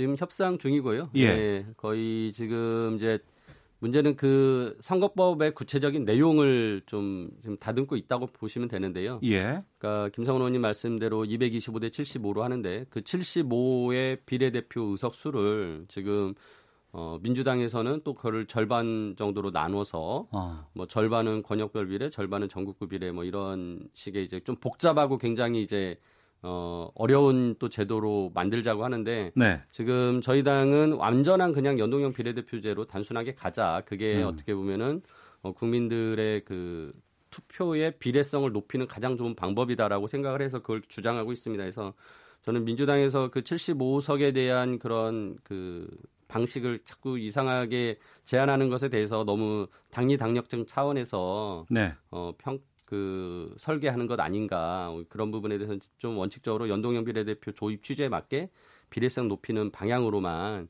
좀 원칙적으로 생각해 주셨으면 하는 어, 바람을 가지고 있고 계속 협상을 진행하고 있습니다. 김성환 의원님. 네, 오늘이 12일인데요. 예. 어, 패스트트랙에 태워서 그게 최장 330일까지를 고려해 보면 3월 15일이 지금 마지노선이라는 거거든요. 네. 그러니까 아마 이번 주 오늘 내일 올해까지 아마 집중적인 논의가 있지 않을까라고 생각이 됩니다. 최 의원님 말씀하셨는데 비례대표가 크게 보면 이제 대, 대표성과 비례성을 높이는 제도이거든요. 네. 그러니까 지역구에서 어, 선출되기 쉽지 않은 분들이 비례대표 그러니까 전문성이 높은 분들이 지역구에서 선출되기가 쉽지 않거든요. 음. 그런 분들이 비례대표라는 어, 창구를 통해서 어, 국회에 와서 여러 가지 입법 활동에서 이 전문성을 발휘할 수 있도록 하자는 측면이 있고 네. 또 하나는 일종의 이제 우리가 어, 각 선거구에서는 한 명씩만 선출하기 때문에 어, 일종의 대의성의 부족 부분을 연동형을 통해서 보완하자는 취지가 있어서 어, 비교적 저희 당 안도 단순합니다. 비례대표를 어, 지금과 같은 형식을 권역별로 쪼개서 한 절반 정도를 선출하고 또 절반 정도는 연동형으로 하자는 건데요. 그렇게 복잡하지 않아서 어, 충분히 어, 우리 국민들도 이해할 수 있을 거라고 생각을 합니다. 그러니까 지금 현재 패스트 트랙으로 이것을 보낸다고 했을 경우에 내년도에 2020년 4월에 총선 예. 여기에 반영하려 그러면 3월 15일이 마지노선 이다. 이다. 예, 예, 그렇게 생각하고 지금 협상하고 네, 있습니다. 그렇게 되면 이제 내년 2월 경에 표결을 하게 되고 예. 입법안이 확정이 될 거거든요. 어. 그러면 그런데 지금 200 지금 25석으로 지역구 의석이 주는 거 아니겠습니까? 예. 그럼 이 선거구 획정 때는 자유한국당이 또 반대할 수 있는 그런 여지가 있지는 않나요? 아마 부기해서 음. 입법안을 처리할 때 같이 하게 될 겁니다. 아, 그래요? 그러니까 네. 이 선거법을 만일 저희가 패스트트랙에 태우면 네. 이거에 맞게 이제 선거구 획정에 대한 것까지 다 만들어 놓고 음. 어 내년 그러니까 330일 이후에 표결을 할때 네. 한꺼번에 같이 처리를 해야겠죠. 음. 그때 가서 선거구 획정을 한다고 작업을 할 수는 없으니까요. 그래서 네. 충분히 그리고 이 패스트트랙을 태우는 것 자체가 이 법으로 완성이 되는 게 아닙니다. 어. 이거는 330일에 다시 표결을 하는 것이고요. 그렇죠. 시간을 버는 거죠. 예. 그 330일 동안에 또 한국당이랑 계속 협상을 할 수 있다고 생각을 하고요. 한국당이 지금은 어, 자신들이 이제 정치적으로 그런 어떤 인기를 얻기 위해서 제가 보기에는 뭐 의석수를 줄이는 걸로 던져놨지만 제가 보기에는 가장 그 어, 의원에 대한 그, 좌, 그 의석을 지키고 싶어하는 욕구가 높은 정당 중에 또 하나이기 때문에 음. 결코 그렇게 쉽게 어, 이 선거 룰을 정하는 데 있어서 자기네 빼고 네. 가게 하지는 않을 거라고 보고요. 예. 그런 면에서는 어, 330일 동안에 어, 논의를 할 수 있다.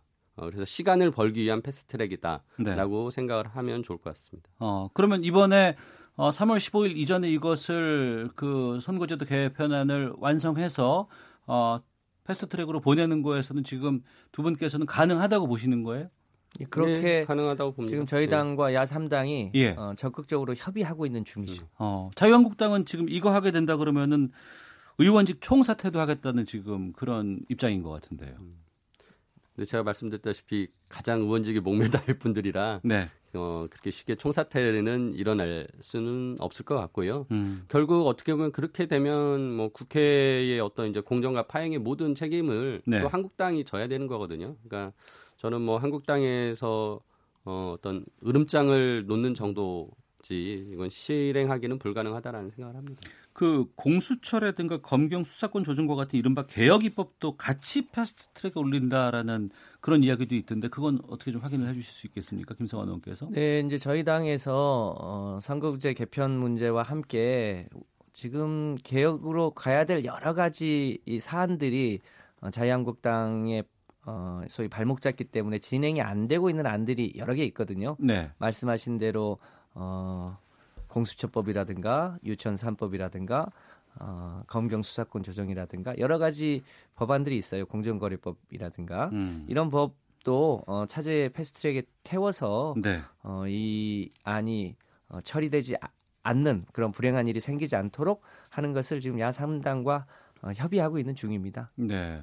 바른미래당은 선거구제 개편안뿐만 아니라 전반적인 이런 그 지금의 상황에 대해서 내일 아마 김관영 원내대표의 또 교섭대표 연설이 준비돼 있죠 지금. 예, 그렇죠. 그 안에 어떤 것들이 담겨 있을?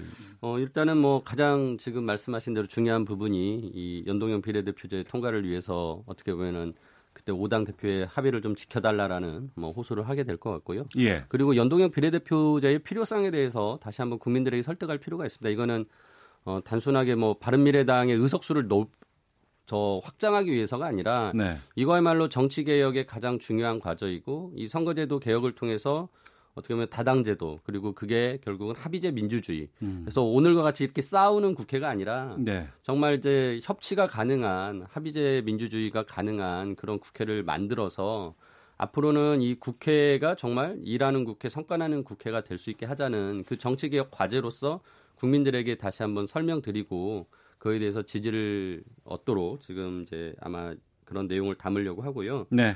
어, 그 외에 저는 이제 패스트트랙 아까 전에 다른 법안들을 같이 묶어서 연계하는 부분에 대해서는 최소화할 필요는 있다고 생각합니다. 그러니까 어떻게 보면은 앞, 앞서 말씀드린 대로 이 이제 패스트트랙으로 지정하는 이유는 협상의 시간을 벌기 위한 겁니다. 그러니까 패스트트랙 됐다고 해서 이 법안이 끝난 것이 아니라는 거죠. 네. 그래서 어떻게 보면은 선거 개혁의 또 진정성을 확보하기 위해서 어, 민주당도 여기에 동참을 이끌어내기 위해서 이제 어쩔 수 없이 불가피하게 어, 개혁적인 법안들에 대해서도 저희가 동의하는 내용들이 있으니까 같이 음. 어, 묶어서 연계를 하는 건데 그거는 어, 최소화를 해야 된다. 왜냐하면은 우리가 합의제 민주주의를 만들려고 선거제도 개혁한다고 하는데 지금 국회에서도 이 합의를 다 포기하고 한국당 의 그런 어, 것을 이렇게 다 뿌리치고 우리가 오, 오로지 이렇게 뭐 민주당하고 야 사당이 음. 묶여가지고 갈 수는 없는 거거든요. 그래서 예.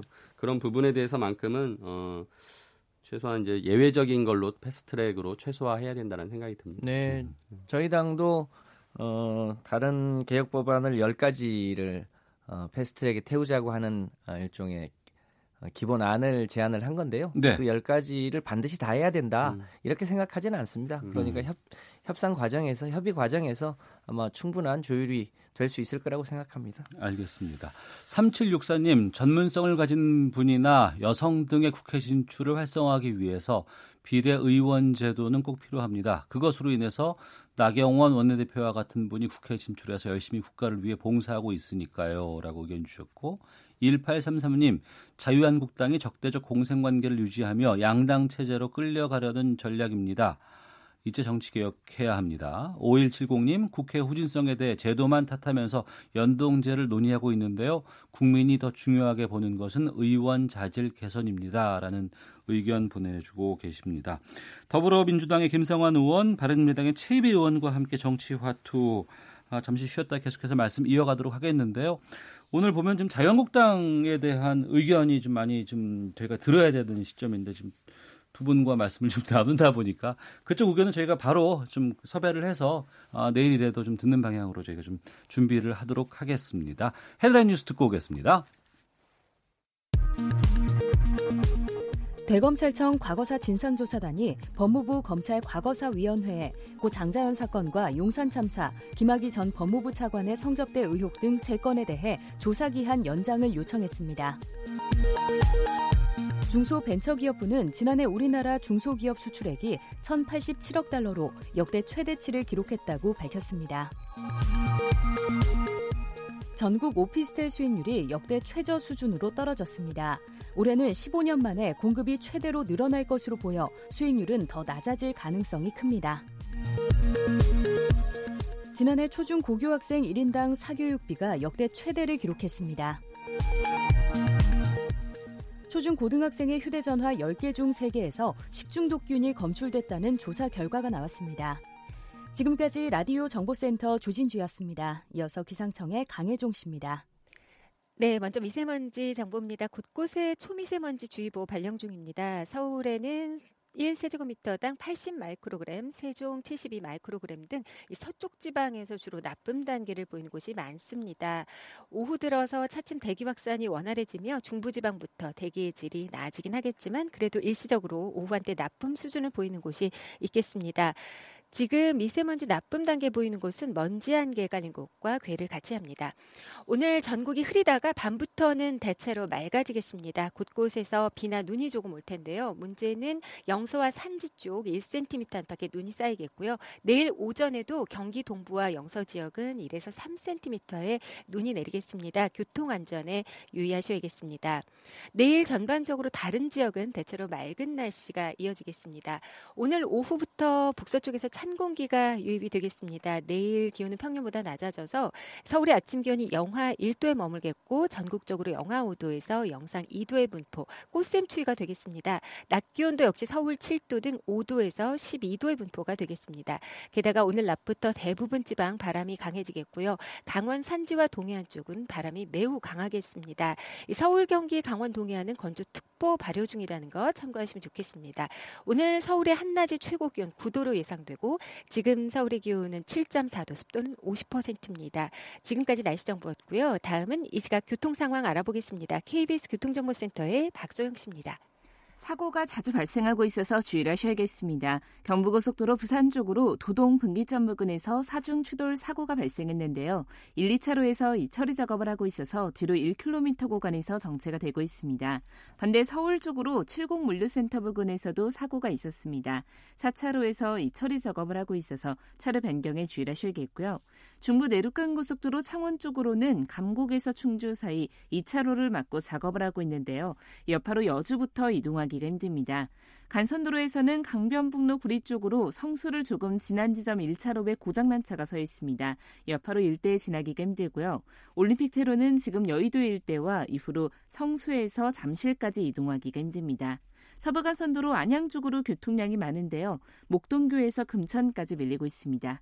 KBS 교통정보센터였습니다.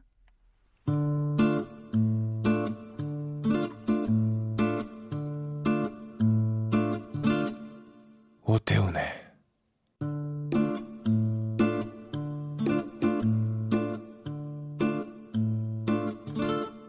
시사본부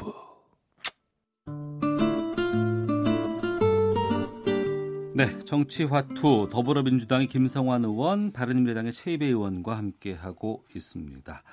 앞서 공수처 이야기 잠깐 하고 넘어갔었는데요.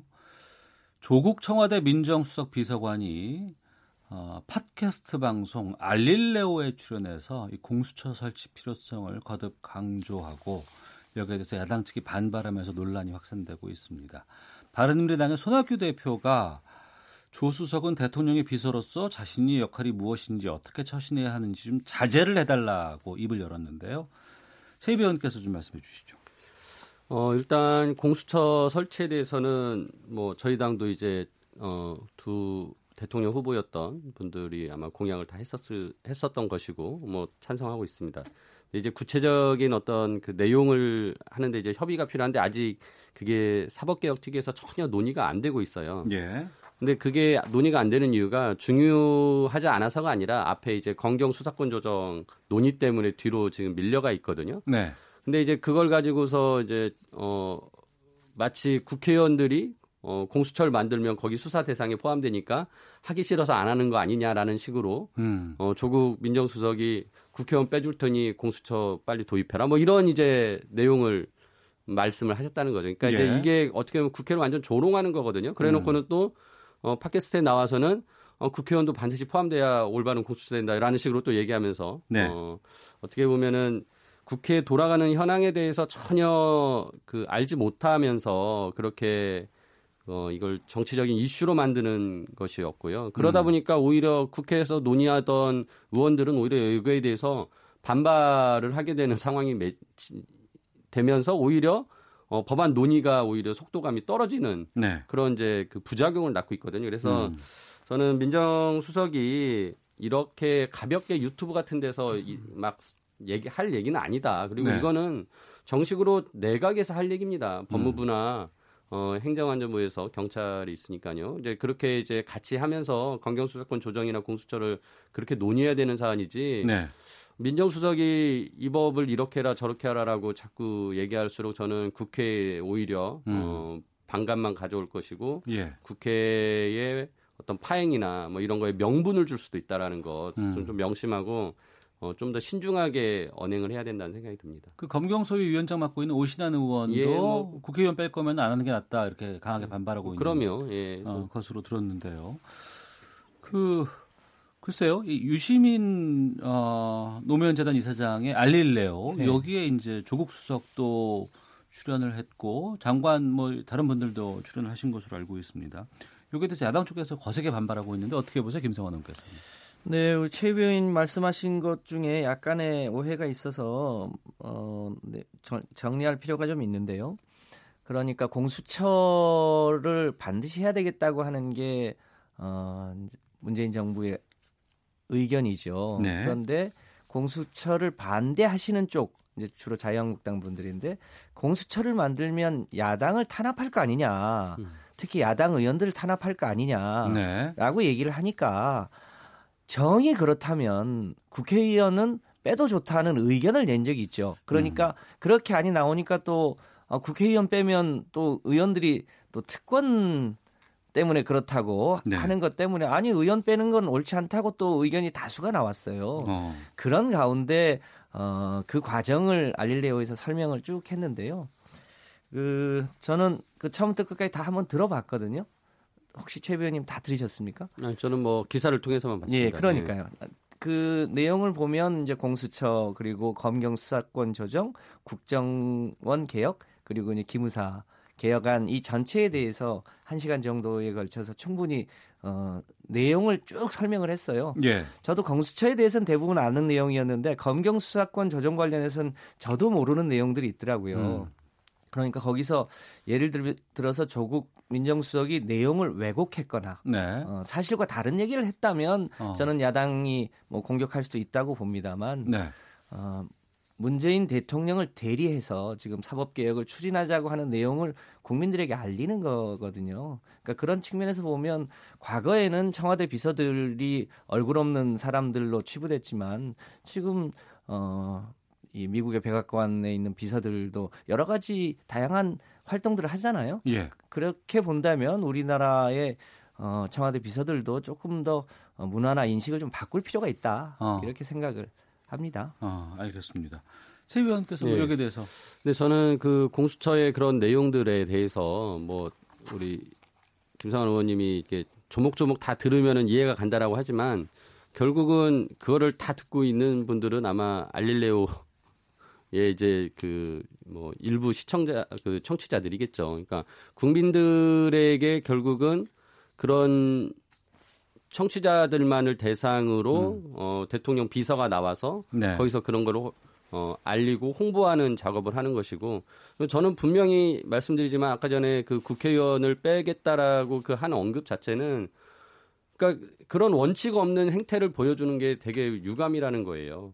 그러니까 그러함에도 불구하고 원칙대로 가겠다라는 모습을 보여줘야 되지 음. 그런 반발이 있으니까 빼겠다라고 하는 것 자체가 저는 오히려 법안 논의를 오히려 더 어렵게 만든다는 것이고요. 예. 그리고 뭐 말씀하신 것처럼 이제 조국 어 비서 저기 그 민정수석도 나오시고 정태우 일자리 수석 그다음에 김현미 장관님도 나오셨는데 이런 분들이 여기 나오셔서 김현미 장관님이 예전에 그 어, 나온 내용을 제가 또 그것도 봐- 찾아봤더니 지역 균형 발전 위해서 예타 면제하는 것에 대한 설명을 하셨다고 하더라고요. 근데 네. 옛날에 민주당은 오히려 예- 예비 타당성 조사 더 강화해야 된다고 했던 건데 지금 와서 또 다른 말을 하니까 이런 원칙 없는 모습들에 대해서 제가 보기에는 민주당이 어 뭐랄까 국민들을 그런 식으로 설득이 과연 가능할 것인가 결국은 이거는 그냥 찬성하는 사람만 듣고 기분 좋으라고 하는 방송이 될 수밖에 없다 네. 일방적인 주장일 뿐이고 그래서 어. 이런 부분들을 어 개인 팟캐스트 방송에 그렇게 장관이나 뭐 청와대 비서가 가서 할 일은 아닌 것 같습니다. 알겠습니다.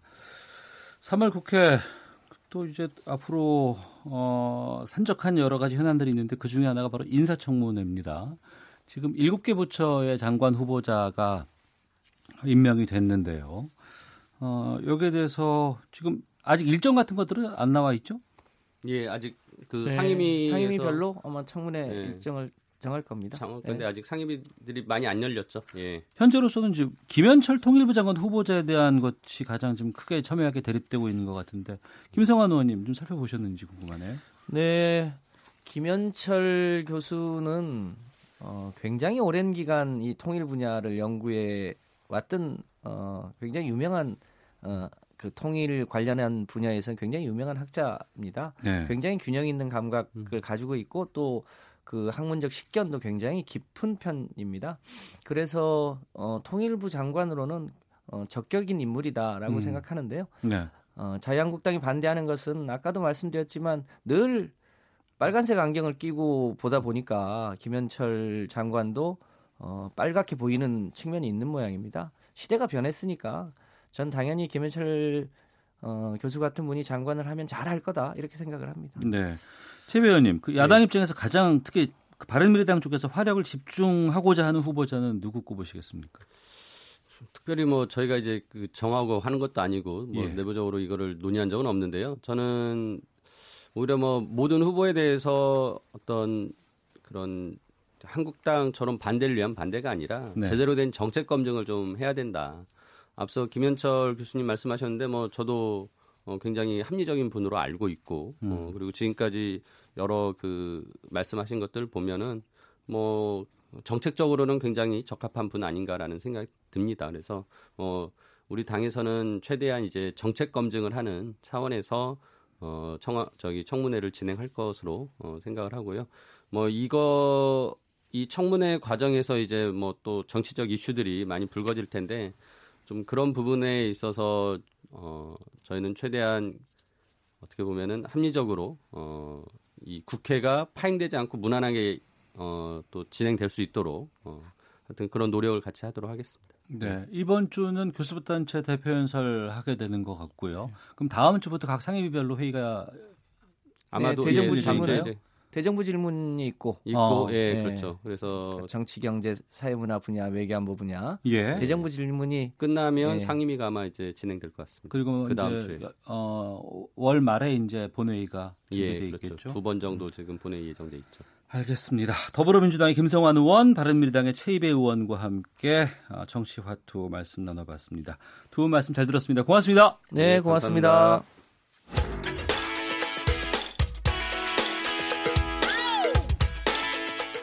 오태훈의 시사본부는 여러분의 소중한 의견을 기다립니다. 짧은 문자 50원, 긴 문자 100원의 정보 이용료가 되는 샵 9730, 우물정 9730번으로 문자 보내주십시오. KBS 라디오 앱 콩은 무료입니다. KBS 라디오 오태훈의 시사본부.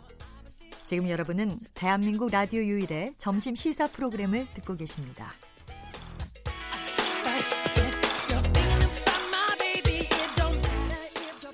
네, 1시 43분 지나고 있습니다. 아, 서울 강남 클럽 버닝썬을 둘러싼 각종 의혹이 걷잡을 수 없이 확산되고 있습니다. 몇 번을 다뤘는데 계속 다룰 수밖에 없는 상황이 됐습니다. 아, 하재근의 문화살롱에서 이 내용 좀 짚어보겠습니다. 문화평론가 하재근 씨 차례하셨습니다. 어서 오세요. 예, 안녕하세요. 저희가 몇 번 했었잖아요, 이거. 예, 아, 저는 아 제가 몇 번 했나요? 예, 예. 아 예, 음. 한두 번, 한 번. 아 예, 어쨌든 근데 예. 오늘은 오늘이 세 버닝썬- 번째입니다. 예. 버닝 아 세 번째군요. 예. 근데 버닝썬 관련 이야기는 거의 안 나오고 예. 지금 이게 오늘 나올 이야기가 불법 촬영물 얘기가 지금 나오고 있거든요. 어제부터 네.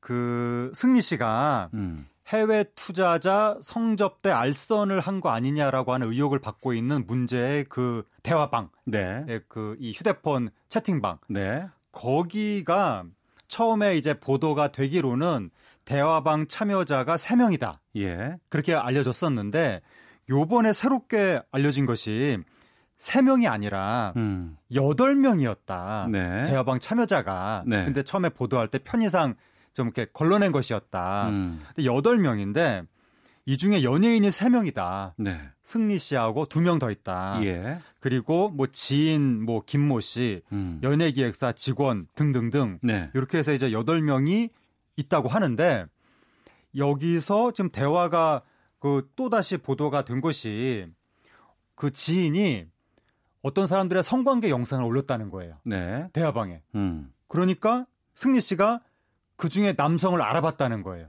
어. 성관계 영상에 등장하는. 예. 알고 보니까 이 채, 채팅방에 참여하고 있는 8명 중에 한 명이었다는 거예요. 예. 그러면 자기 영상이 올라온 거 아니에요. 어. 그 당사자잖아요. 예, 예. 근데 전혀 동요하지 않고 어. 크크크 막 이러면서 또 다른 여성의 사진을 또 올렸다는 거예요. 마, 음. 마치 몰래 찍은 것으로 보이는. 네. 이러다 보니까 범죄 의혹이 있는 그런 영상들을 거리낌 없이 막 서로 네, 공유하고 몰- 올렸다는 몰래 거 찍은? 것처럼 예. 보이는. 그런데 다른 사람들은 별로 동요하지 않는. 어. 그러다 보니까 어떠한 여성과 어떤 그런 관계를 하면서 몰래 영상을 찍어서 자랑하고 공유하고 음. 이런 것들이 일상적으로 이루어졌던 거 아니냐라는 네. 의혹이 나온 건데 문제 이 대화방 지금 이 데이터가 경찰에서 일부 확보했다고 하고 네. 그다음에 원본이 권익위로 제출됐다고 하는데 예. 경찰에서 확보한 데이터는 엑셀 파일이라고 했거든요. 네, 네. 근데 엑셀 파일이라고 하는 것은 이게 원래의 휴대폰에서 그대로 복사를 한 건지 음. 누가 조작해서 텍스트를 또 이상한 대사를 쳐, 쳐넣은 건지 예. 구분이 안 된다고 그랬거든요. 어. 그런데 지금 권익위에 제출된 파일에는 네. 해시 코드가 있다. 어. 얘기는 무슨 뜻이냐면 원래.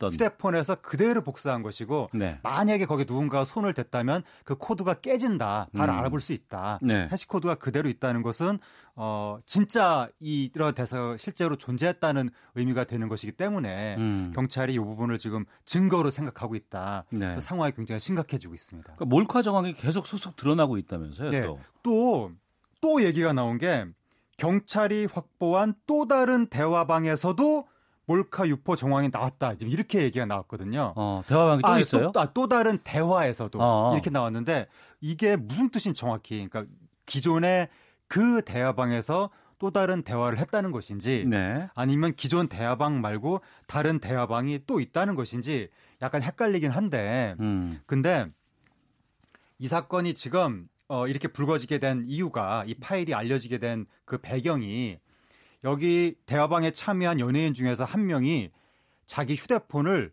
수리를 맡겼답니다. 네. 그래서 그 수리를 할 거 아니에요. 그쪽에 기술자가 수리를 하다가 내용을 보고 너무 깜짝 놀라서 어. 이제 변호사한테 제보했고 예. 그 변호사가 그뭐 기자한테 제보하고 그러면서 이제 일이 터진 건데 그렇다면 문제의 그 연예인이 가지고 있는 휴대폰 어. 그 안에 승리 씨가 들어가 있는 대화방 말고 네. 또 다른 대화방이 있어서 아, 자신의 핸드폰에는 여러 대화방들이 그렇죠. 존재를 하죠. 예. 예. 그래서 거기서 또 다른 경찰이 얘기하는 또 다른 단서가 나왔을 가능성이 있고 어. 그렇게 되면 이제 어떤 문제가 생기냐면 기존의 승리 씨 대화방에는 연예인이 승리 씨 합쳐서 총 3명이었는데 네. 이게 다른 연예인의 또 다른 대화방이다. 이렇게 되면 이제 범위가 음. 더 넓어지죠. 다른 연예인이 또 들어올 수가 있고 네. 또 하나 지금 황당한 것이 이게 자기 휴대폰에 안에 범죄 증거가 담겨 있는 거잖아요. 음. 그럼 그거를 보통 사람은 숨길 것 같은데 네. 어떻게 버젓이 그거를 수리를 맡기나. 어. 그러니까 이 연예인이 얼마나 무개념인가. 예, 예. 그거를 지금 짐작하게 하는 단서인 것 같습니다. 예. 지금 그 어제부터 계속 실명이 떠오르는 건지 정준영 씨의 그 내용들이고 네. 그 외에 다른 분들의 이름도 계속 좀 거론되고 있다면서요? 예, 일단 이제 정준영 씨가 승리 씨가 참여한 대화방에 승리 씨 이외의 뮤지션 두 명 중에 한 명이다. 네. 그렇게 이제 보도가 나왔는데 아, 정준영 씨 말고 다른 연예인이요. 음. 정준영 씨 말고 다른 연예인이 이름이 거론되는 것은 그 용준영 씨. 네. 용준영 씨도 한류 스타고 어. 하, 이라이트 과거의 비스트 유명한 그룹의 이제 멤버였는데 네.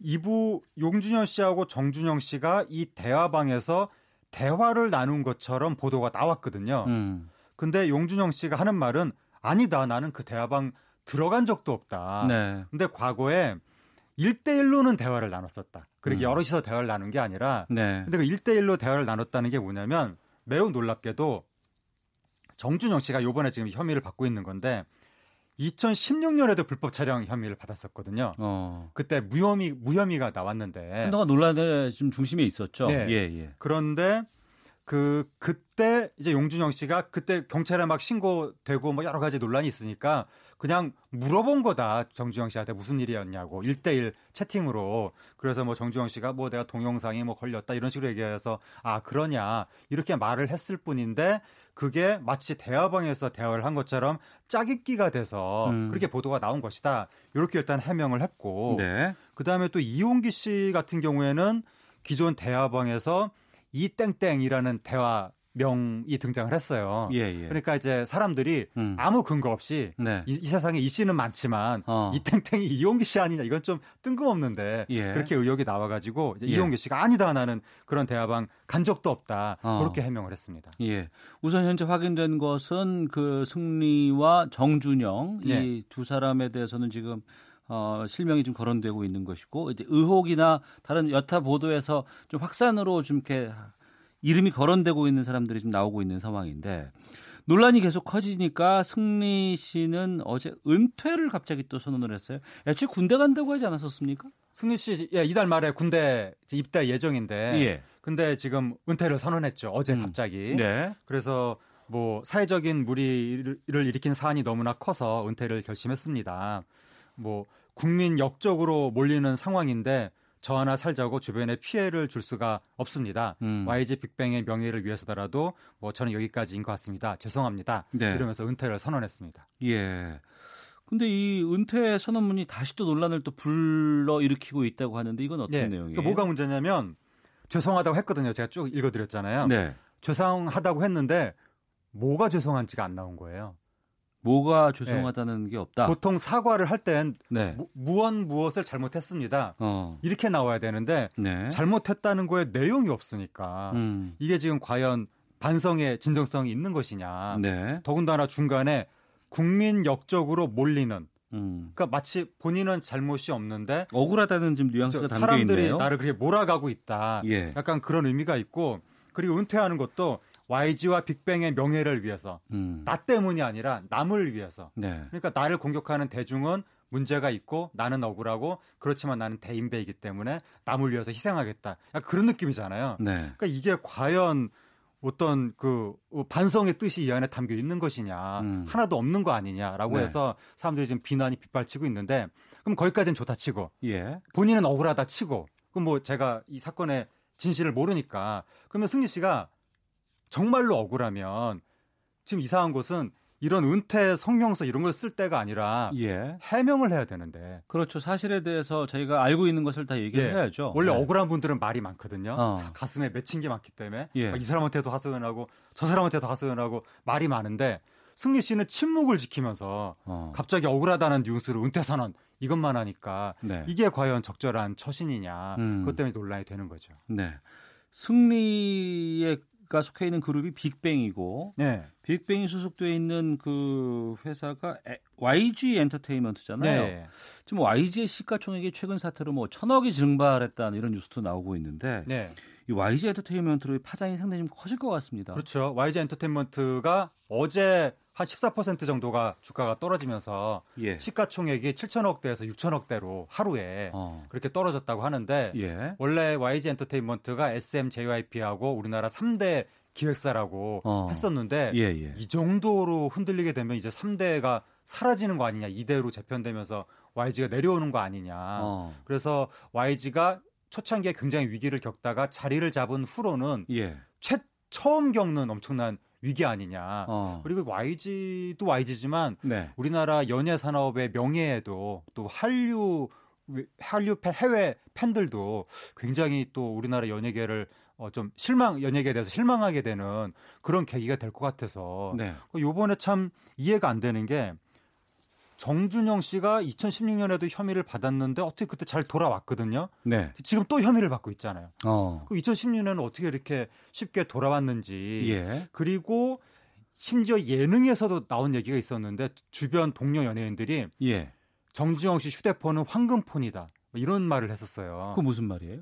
그 안에 여러 가지 잘 모르겠어요. 그러니까 어. 휴대폰 안에 뭔가 여러 가지 뭐 재미있는 자료가 들어있다 이런 뉘앙스로 한 것 같은데 예. 이제 와서 돌이켜 보면 이게 과연 그렇게 장난삼아 할 이야기였느냐? 어.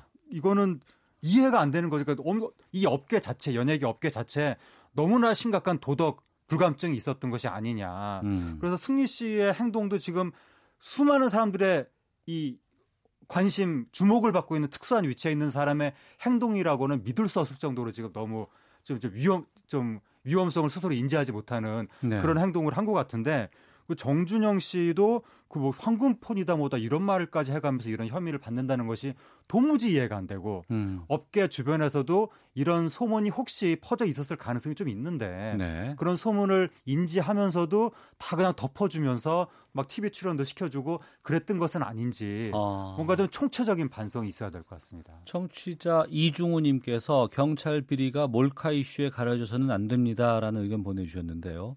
저희가 앞서 방금 뉴스에서도 지금 박찬영 기자가 좀 다뤄봤습니다 만 이번 사태가 경찰 유착 의혹 그리고 클럽 내 성폭력이라든가 뭐 물뽕으로 되는 뭐 마약 투약 의혹이라든가 이런 부분으로 한 부분이 있고 네. 또 하나가 이제 연예계 방금 말씀해 주신 네. 뭐 승리를 포함해서 정준영을 포함해서 연예계 일파만파 다른 연예인과 엮인 부분들이 더 확산될 수 있는 여지가 있다고 보는데 네. 앞으로 이 사태 어떻게 진행될 것으로 지금 판단하세요? 지금 청취자분이 정확히 지적을 해주셨는데 예. 이게 연예인 무슨 뭐 일탈 그쪽으로만 흘러가면 안 되죠. 그거는 음. 물론 당연히 그쪽도 진상을 밝혀야 되겠지만 네. 그것보다 더 큰 의혹들이 많으니까. 음. 그러니까 지금 문제의 이 대화방 네. 이, 중, 이 대화방에도 어떤 말이 있냐고 나오냐면 예. 클럽들과 경찰의 유착 의혹이 이 대화방에 담겨 있다고 나오거든요. 어. 클럽들 한두 개가 아니란 뜻이죠. 예. 그러니까 이거는 뭐 버닝썬만의 문제가 아니라 업계 전반에 걸쳐서 음. 전면적으로 조사를 해야 되는 부분이고 예. 그리고 강남 클럽이 최근 한 뭐 몇 년 사이에 엄청나게 지금 이 사- 시장 자체가 커졌는데 네. 그 아무도 제대로 단속을 안 한 것 같거든요. 어. 예를 들어서 아레나라는 클럽이 지금 또 화제가 되고 있는데 예. 몇년 동안 세금 탈루액만 600억에 달하는 것이 아니냐. 아이고. 이런 말이 지금 나오고 있거든요. 어. 버닝썬은 뭐 세 발의 피다. 예. 이런 말까지 나오고 있고 경찰과의 유, 유착뿐만이 아니라 무슨 뭐 소방서라든가 뭐 구청이라든가 이런 의혹까지도 지금 나오고 있어서 정말 이건 특단의 각오로 음. 전면적인 조사를 해봐야 될 것 같습니다. 알겠습니다. 자, 오늘 말씀 여기까지 듣도록 하겠습니다. 문화평론가 하재근 씨와 함께했습니다. 고맙습니다. 감사합니다. 네. 오태훈의 시사본부 준비한 소식 여기까지입니다. 내일 오후 12시 10분에 다시 인사드리겠습니다. 아나운서 오태훈이었습니다. 안녕히 계십시오.